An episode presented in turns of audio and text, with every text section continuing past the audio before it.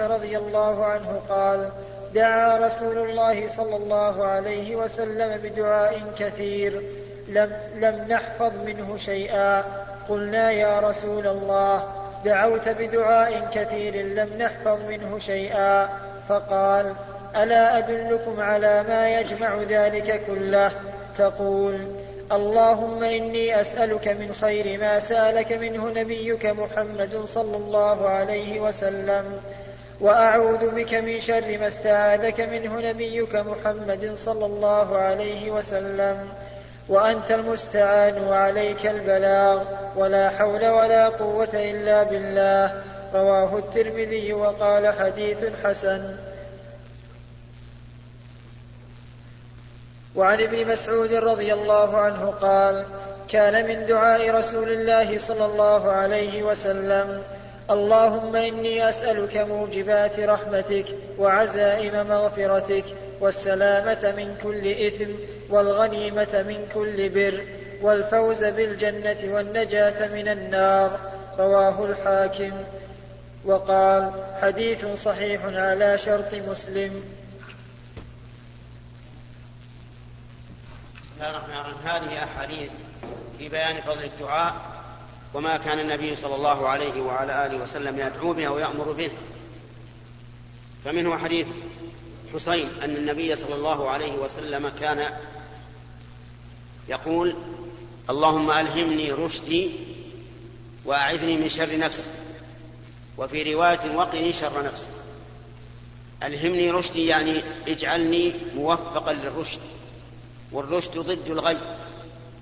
والغي هو المعاصي والشر والفساد والإنسان إذا وفق للرشد فإنه موفق وهذا هو غاية المؤمنين الذين يقولون الذين قال الله عنهم ولكن الله حبب إليكم الإيمان وزينه في قلوبكم وكره إليكم الكفر والفسوق والعصيان أولئك هم الراشدون فهذا هو الرشد ومن ذلك أيضا أن النبي صلى الله عليه وسلم سأله العباس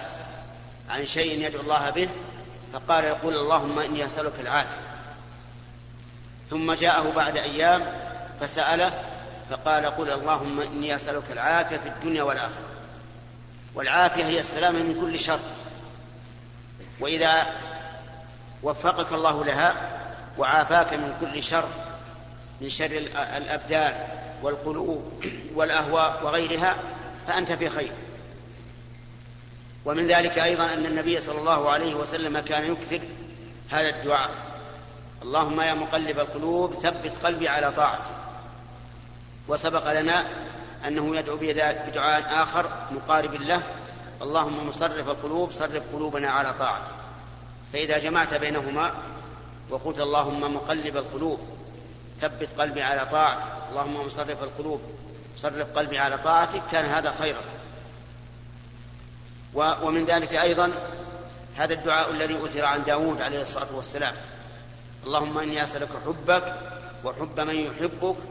والعمل والعمل والعمل الذي الذي يقربني إلى حبك هذا أيضا من الأدعية المهمة إذا أحبك الله وأحببت من أحبه الله كنت من أوليائه وكذلك أحببت العمل الذي يحبه الله عز وجل فهذا أيضا من الدعاء الذي ينبغي للإنسان أن يلزمه دائما فإن حب الله عز وجل هو الغاية كما قال تعالى قل إن كنتم تحبون الله فاتبعوني يحببكم الله ويغفر لكم ذنوبكم ومن ذلك أيضا اللهم إني أسألك العزيمة على الرشد والسلامة من الإثم والغنيمة من كل بر وأسألك الفوز بالجنة والنجاة من النار إلى غير ذلك من الأحاديث التي ذكرها المؤلف وقد سبق لنا أننا أرشدناكم أو أننا قلنا لكم لو تكتبونها من الكتاب وتقرؤونها لأن حفظها في هذا الوقت قد يكون صعبا على الإنسان لكن إذا أخذها وصار يحفظها شيئا فشيئا هان عليه والله موفق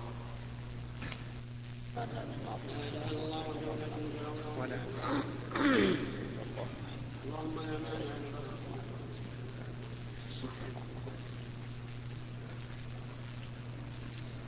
بسم الله الرحمن الرحيم الحمد لله رب العالمين والصلاة والسلام على نبينا محمد وعلى آله وصحبه أجمعين قال رحمه الله تعالى باب فضل الدعاء بظهر الغيب قال الله تعالى والذين جاءوا من بعدهم يقولون ربنا اغفر لنا ولاخواننا الذين سبقونا بالايمان وقال تعالى واستغفر لذنبك وللمؤمنين والمؤمنات وقال تعالى اخبارا عن ابراهيم صلى الله عليه وسلم ربنا اغفر لي ولوالدي وللمؤمنين يوم يقوم الحساب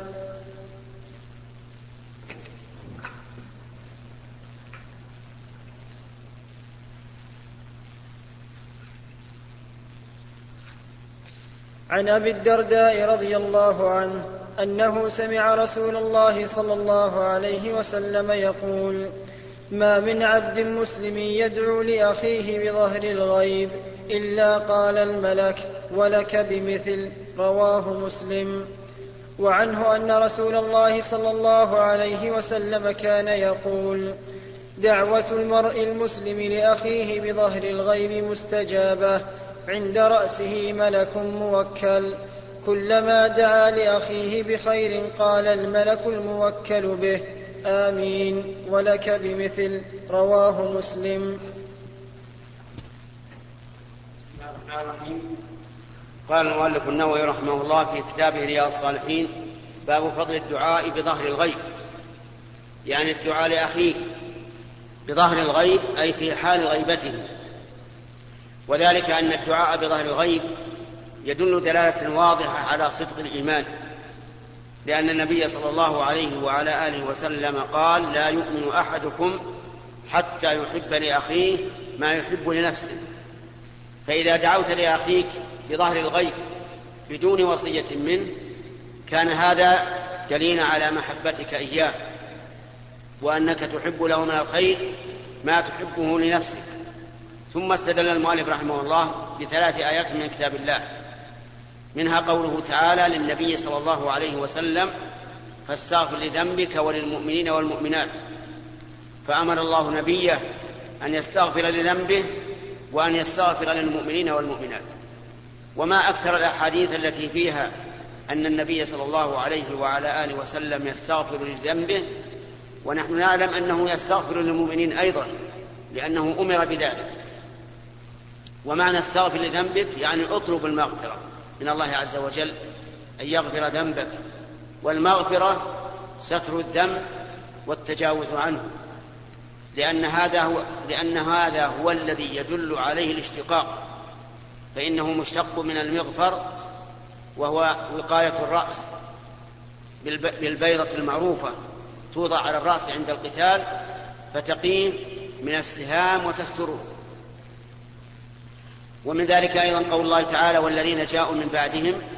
يقولون ربنا اغفر لنا ولإخواننا الذين سبقونا بالإيمان وهؤلاء هم الصنف الثالث من الأصناف الثلاثة الذين قال الله تعالى فيهم للفقراء المهاجرين الذين أخرجوا من ديارهم وأموالهم يبتغون فضلا من الله ورضوانا وينصرون الله ورسوله أولئك هم الصادقون فوصف فوصفهم الله بالهجرة والنصرة الصنف الثاني والذين تبوأوا الدار والإيمان من قبلهم يحبون من هاجر إليهم ولا يجدون في صدورهم حاجة مما أوتوا ويؤثرون على أنفسهم ولو كان بهم خصاصة ومن يوق شح نفسه فأولئك هم المفلحون وهؤلاء الأنصار أنصار المدينة والصنف الثالث والذين جاءوا من بعدهم يقولون ربنا اغفر لنا ولإخواننا الذين سبقونا بالإيمان ولا تجعل في قلوبنا غلا للذين آمنوا ربنا إنك رؤوف رحيم وهذه دعوة لإخوانهم بظهر الغيب وأما الآية الثالثة فقال إبراهيم عليه الصلاة والسلام ربنا اغفر لي ولوالدي وللمؤمنين يوم يقوم الحساب فقوله وللمؤمنين هذا دعاء للمؤمنين بظهر الغيب إذن الدعاء للمؤمنين بظهر الغيب من طرق الرسل عليهم الصلاة والسلام ومن سبيل الرسل ومن ذلك أننا نحن في صلاتنا ندعو لإخواننا بظهر الغيب كلنا يقول السلام علينا وعلى عباد الله الصالحين وهذا دعاء وقد قال النبي صلى الله عليه وعلى آله وسلم إنكم إذا قلتم ذلك فقد سلمتم على كل عبد صالح في السماء والأرض فأنت إذا قلت السلام علينا وعلى عباد الله الصالحين فهو دعاء لإخوانك بظهر الغيب ثم ذكر المؤلف حديث ابي الدرداء بلفظيه ان الانسان اذا دعا لاخيه بظهر الغيب قال الملك امين ولك بمثل يعني لك بمثل ذلك فالملك يؤمن على دعائه اذا دعوت لاخيك بظهر الغيب ويقول لك مثله وهذا يدل على فضيله هذا لكن هذا في من لم يطلب منك ان تدعو له اما من طلب منك ان تدعو له فدعوت له فهذا كأنه شاهد لأنه يسمع كلامك لأنه هو الذي طلب منك لكن إذا دعوت له بظهر الغيب بدون أن يخبرك بدون أن يطلب منك فهذا هو الذي فيه الأجر وفيه الفضل والله موفق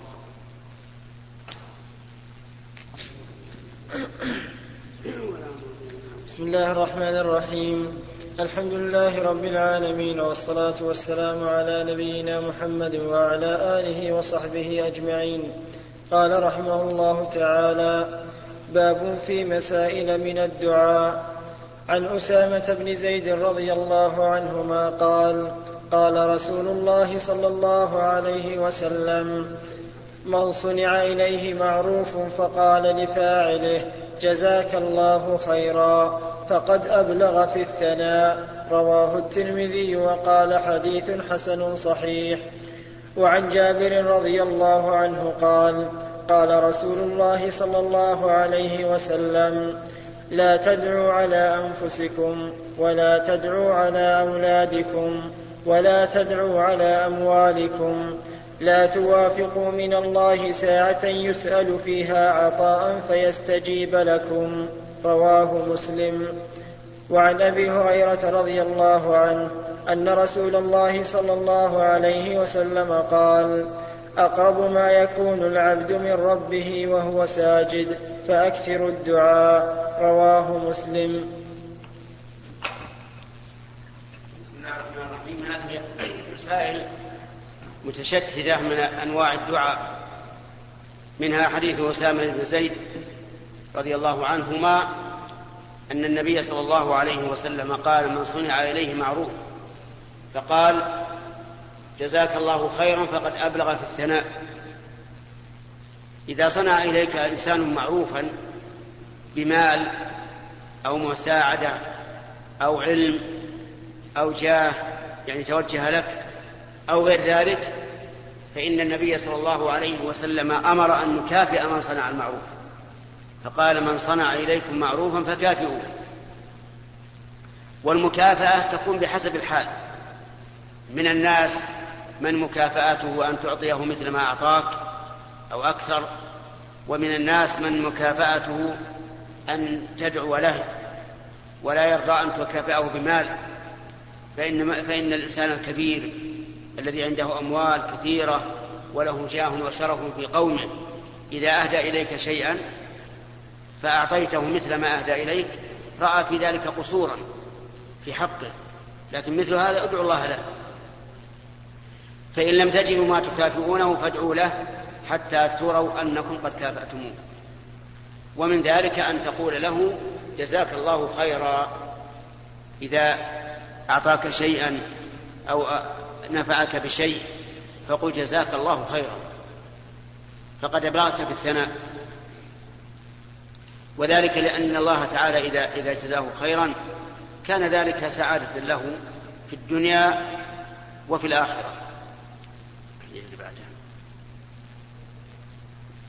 وأما الحديث الثاني حديث جابر رضي الله عنه أن النبي صلى الله عليه وسلم قال لا تدعوا على أنفسكم ولا على أولادكم ولا على أموالكم فإنه ربما يصادف ساعة إجابة فتجاب فهذا يقع كثيرا عند الغضب إذا غضب الإنسان ربما يدعو على نفسه وربما يدعو على ولده فيقول مثلا قتلك الله قاتلك الله جزاك الله وما أشبه ذلك حتى أن بعضهم يدعو على ولده باللعنة نسأل الله العافية وكذلك بعض الناس يدعو على أهله على زوجته على أخته بل ربما دعا على أمه والعياذ بالله مع الغضب وكذلك أيضا يدعو على ماله يقول متى سيارته تختلف عليه يقول الله لا يبارك فيك في هذه السيارة وهذه الدار على الفراش وما أشبه هذا كل ذلك نهى النبي صلى الله عليه وسلم أن ندعو عليه لأنه ربما يصادف ساعة إجابة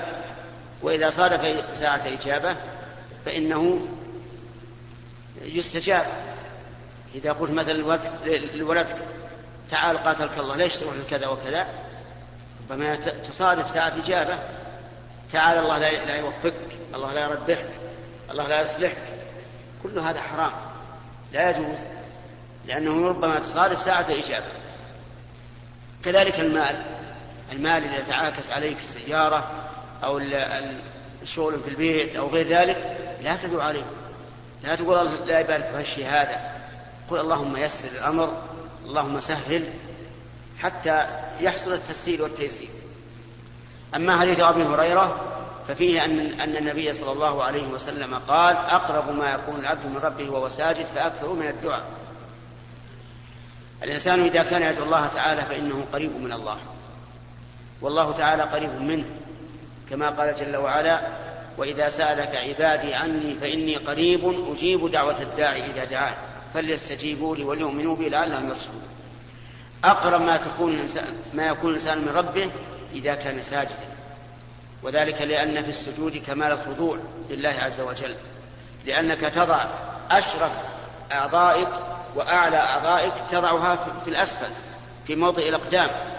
تعظيما للرب عز وجل فالله تعالى يقرب منك في هذه الحال وأنت تقرب من ربك فأكثروا من الدعاء أكثر من الدعاء في السجود إذا كنت ساجدا في فريضة أو نافلة أكثر من الدعاء في أمور الدنيا وفي أمور الآخرة كله, كله خير حتى لو كان في أمور الدنيا تدعو الله وأنت ساجد فهو خير لأن الدعاء نفسه عبادة لو قلت مثلا اللهم كثر مالي اللهم هيئ لي سكنا آه، جميلا اللهم هيئ لي سيارة مريحة وما أشبه ذلك فهذا لا بأس به ولو كان في الفريضة اللهم اغفر لي ولوالدي لأن الدعاء عبادة أي شيء تدعو الله إياه فإنه عبادة أي شيء حتى جاء في الحديث ليسأل أحدكم ربه حتى شراك نعله شراك النعل ما هو شيء زهيد اسأل الله كل شيء لأن كل شيء تسأله الله فهو عبادة لك ثم اعلم أنك إذا سألت الله فأنت رابح بكل حال لأنه إما أن يعطيك ما تسأل أو يصرف عنك من السوء ما هو أعظم أو يدخر ذلك لك عند الله يوم القيامة أجرا فمن دعا الله تعالى فإنه لا يخيب فأكثر من الدعاء أكثر من دعاء الله أكثر من الاستغفار إلى الله والتوبة إليه فإن الرسول عليه الصلاة والسلام يقول إنه ليغان على قلبي وإني لأستغفر الله وأتوب إليه مائة مرة وهو الذي قد غفر الله له ما تقدم من ذنبه وما تأخر استغفر الله وتب إليه مئة مرة لا لا تفقد هذا في, في اليوم وهو يسير يعني تقول أستغفر الله وأتوب إليه تخلص مئة مرة خلال عشر دقائق أو أقل الأمر بسيط تحصل على خير وعلى الاقتداء بالرسول عليه الصلاة والسلام والله الموفق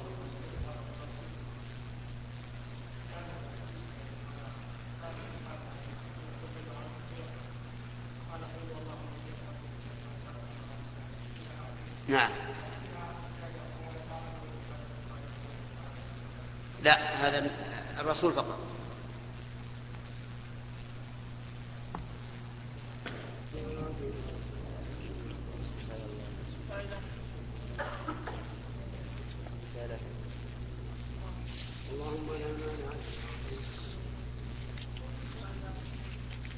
بسم الله الرحمن الرحيم الحمد لله رب العالمين والصلاة والسلام على نبينا محمد وعلى آله وصحبه أجمعين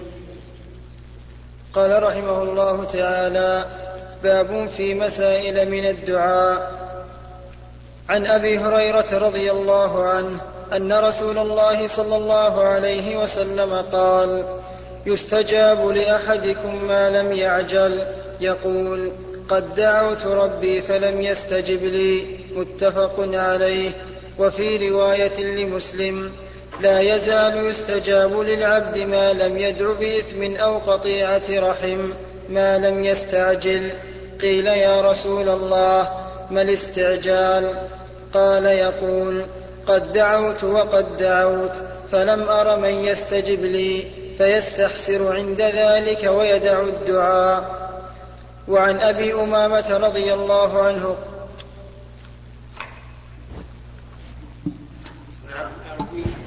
الحديث في باب آداب الدعاء عن أبي عن أبي هريرة رضي الله عنه أن النبي صلى الله عليه وعلى آله وسلم قال يستجاب لأحدكم ما لم يعجل يعني أن الإنسان حري أن يستجيب الله دعاءه إلا إذا عجل ومعنى العجلة فسرها النبي صلى الله عليه وعلى آله وسلم بأنه يقول دعوت ودعوت فلم أر من يستجيب لي فحينئذ يستحسر ويدعو الدعاء وهذا من جهل الإنسان لأن الله سبحانه وتعالى لا يمنعك ما دعوته به إلا لحكمة أو لوجود مانع يمنع من وجوب الدعاء من إجابة الدعاء ولكن إذا دعوت الله فادعو الله تعالى وأنت مغلب للرجاء على اليأس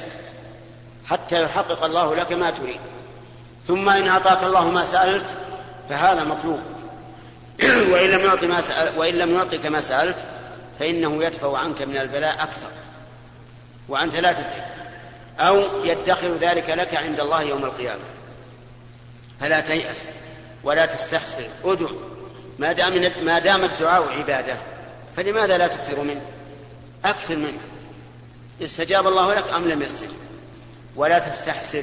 ولا تسيء الظن بالله عز وجل فإن الله تعالى حكيم يقول الله تعالى عسى أن تكرهوا شيئا وهو خير لكم وعسى أن تحبوا شيئا وهو شر لكم نسأل الله أن يوفقنا وإياكم لما يحب ويرضى سبحان الله سبحان الله سبحان الله لا إله إلا الله اللهم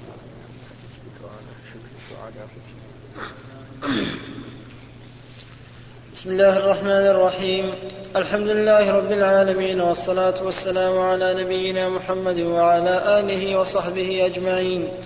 قال رحمه الله تعالى باب في مسائل من الدعاء عن أبي أمامة رضي الله عنه قال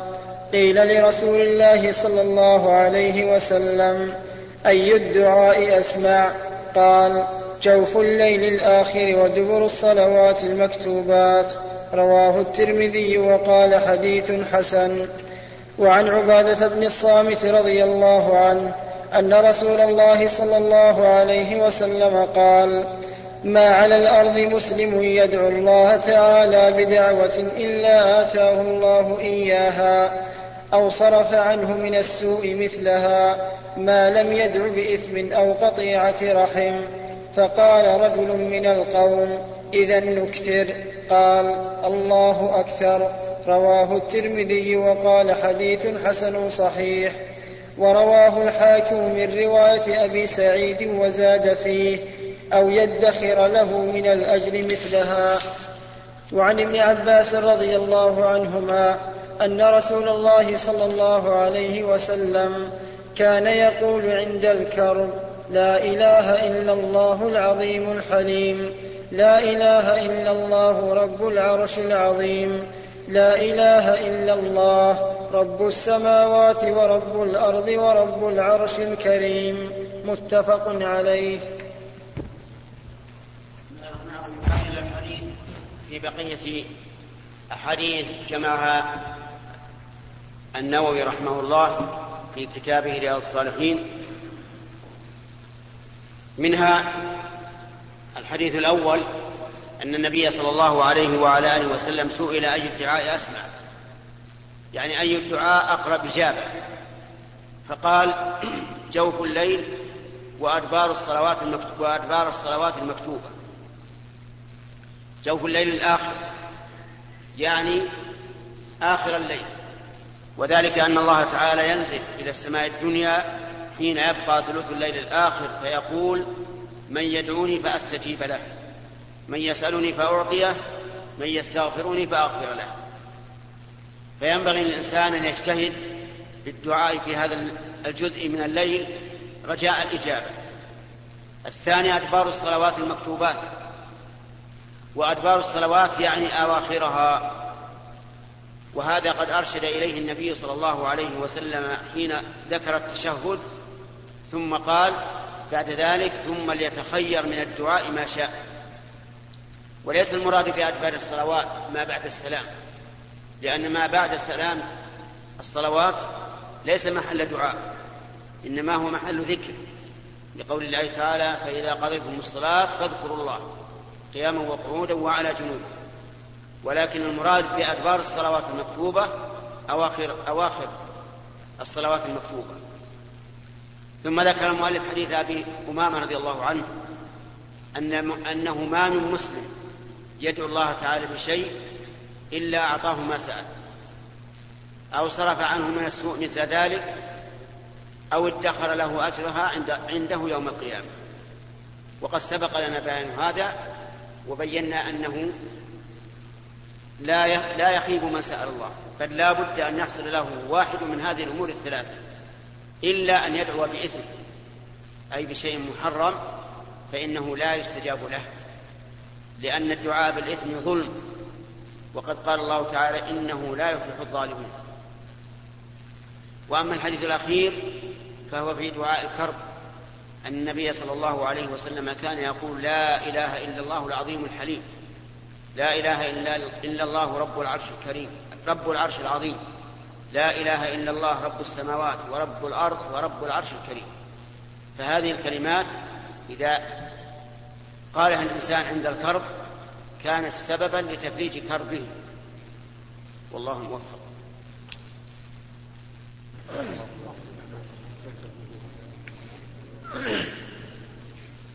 لا إله إلا الله وحده لا شريك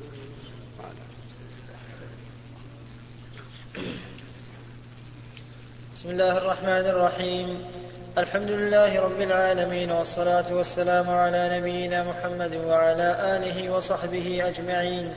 قال رحمه الله تعالى باب كرامات الأولياء وفضلهم قال الله تعالى ألا إن أولياء الله لا خوف عليهم ولا هم يحزنون الذين آمنوا وكانوا يتقون لهم البشرى في الحياة الدنيا وفي الآخرة لا تبديل لكلمات الله ذلك هو الفوز العظيم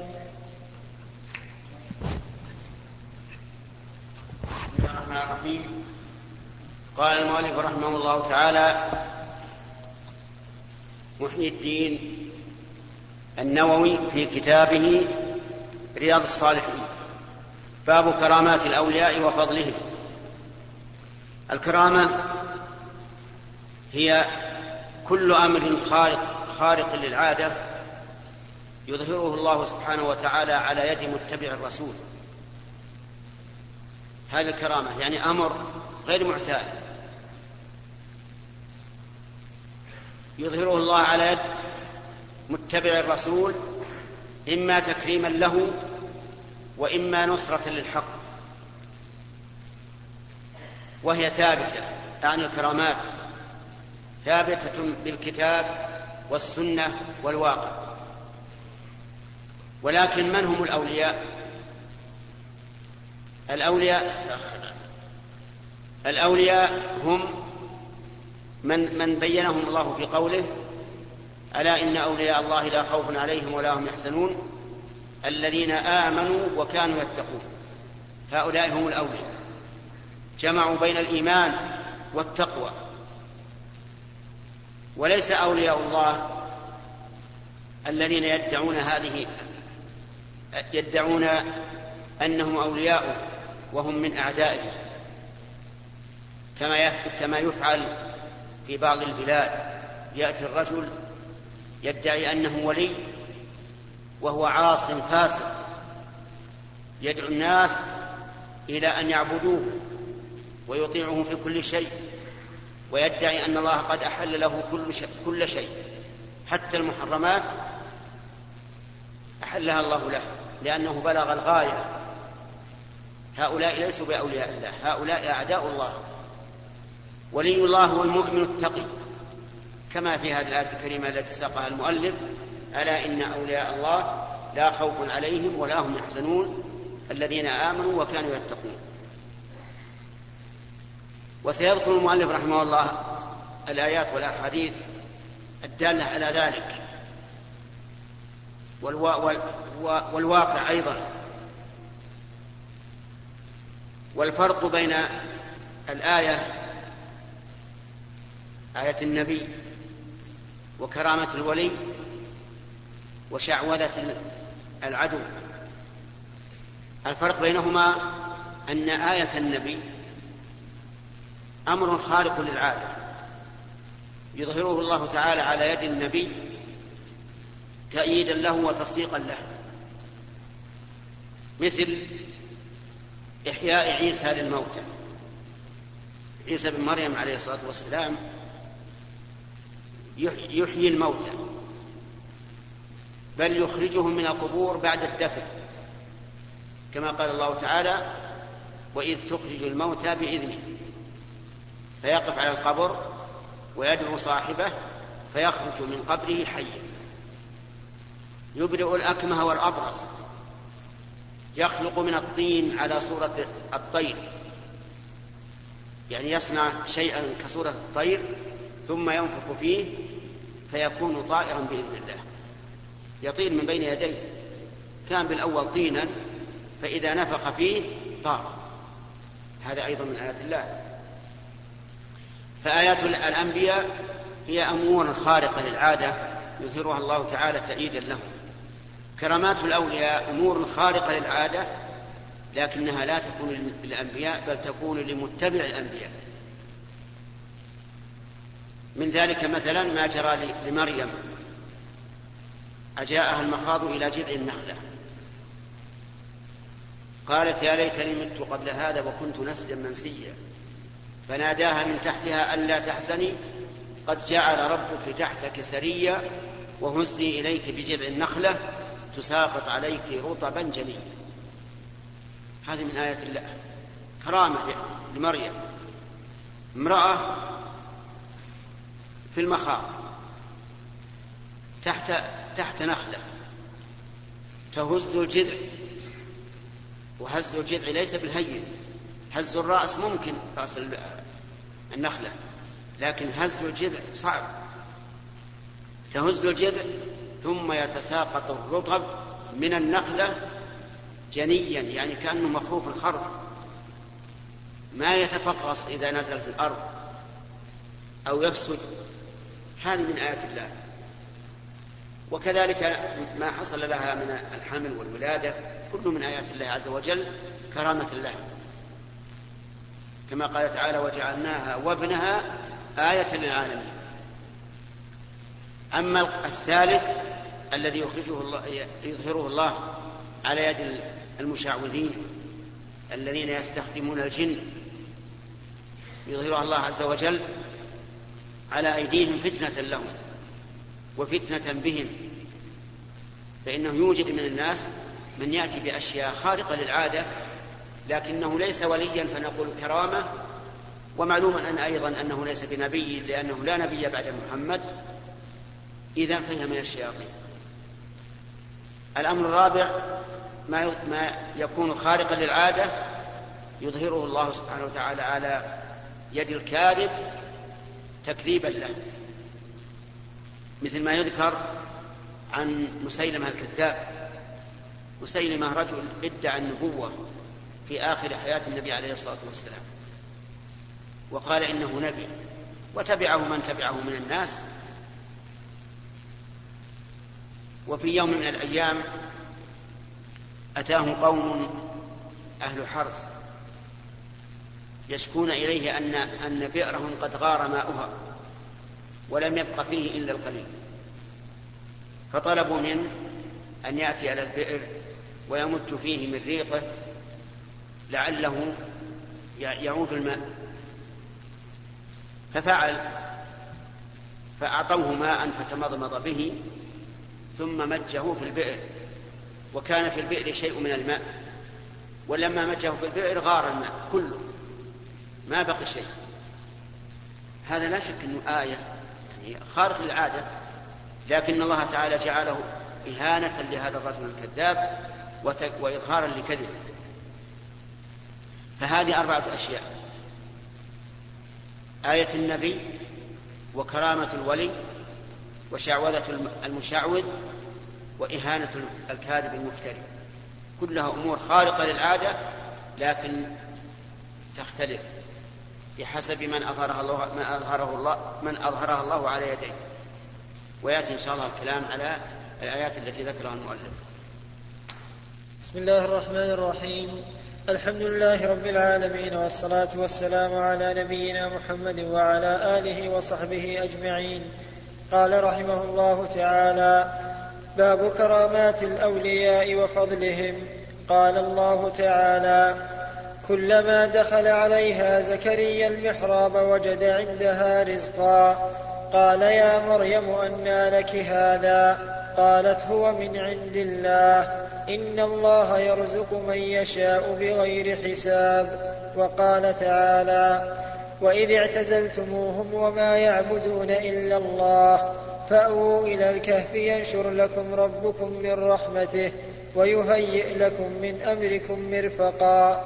وترى الشمس إذا طلعت تزاور عن كهفهم ذات اليمين وإذا غربت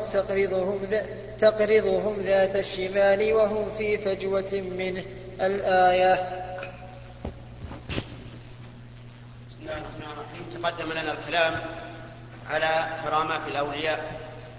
وأنها أي الكرامات كل أمر خارق للعادة يعني ما يخرج عن العادة يظهره الله تعالى على يد الولي تكريما له أو أو نصرة لدين الله وذكرنا أن هناك آيات وهناك شعوذة وهناك إهانات أربعة أشياء كلها تخرج عن العادة وبيناها فيما سبق واعلم أن كل كرامة لولي فهي آية للنبي الذي اتبعه لأن هذا الولي الذي اتبع هذا النبي إذا أكرم بكرامة فهي شهادة من الله تعالى على صحة طريقته وعلى صحة الشرع الذي اتبعه ولهذا نقول كل كرامة لولي فهي معجزة أو فهي آية للنبي الذي اتبعه ثم ذكر المؤلف آيات فيها كرامات منها قول الله تعالى كلما دخل عليها زكريا المحراب وجد عندها رزقا قال يا مريم أن لك هذا قالت هو من عند الله إن الله يرزق من يشاء بغير حساب مريم ابنة عمران هي نذرتها أمها قالت رب إني نذرت لك ما في ما في بطني محرر فتقبل مني إنك أنت السميع العليم فلما وضعتها قالت رب إني وضعتها أنثى والله أعلم بما, وضع بما وضعت وليس الذكر كالأنثى وإني سميتها مريم واني اعيدها بك وذريتها من الشيطان الرجيم فتقبلها ربها بقبول حسن وانبتها نباتا حسنا وكفلها زكريا كلما دخل عليها زكريا المحراب وجد عندها رزقا قال يا مريم انى لك هذا قالت هو من عند الله ان الله يرزق من يشاء بغير حساب فزكريا اذا دخل على مريم المحراب اي مكان صلاتها قال وجد عندها رزقا أي وجد عندها طعاما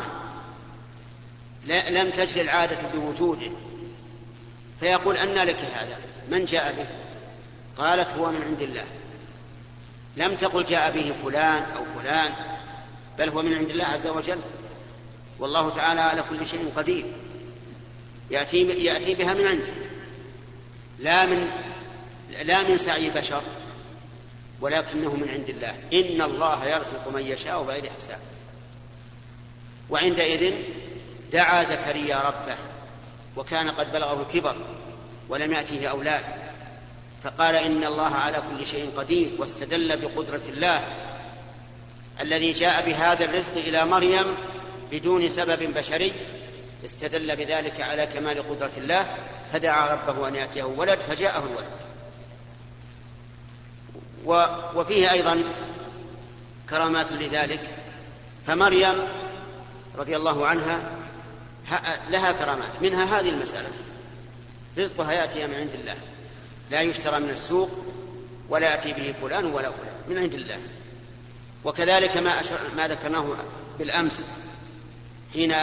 أجاءها المخاض إلى جذع النخلة قالت يا ليتني مت قبل هذا وكنت نسيا منسيا وسبق الكلام على هذا ومن الكرامات أيضا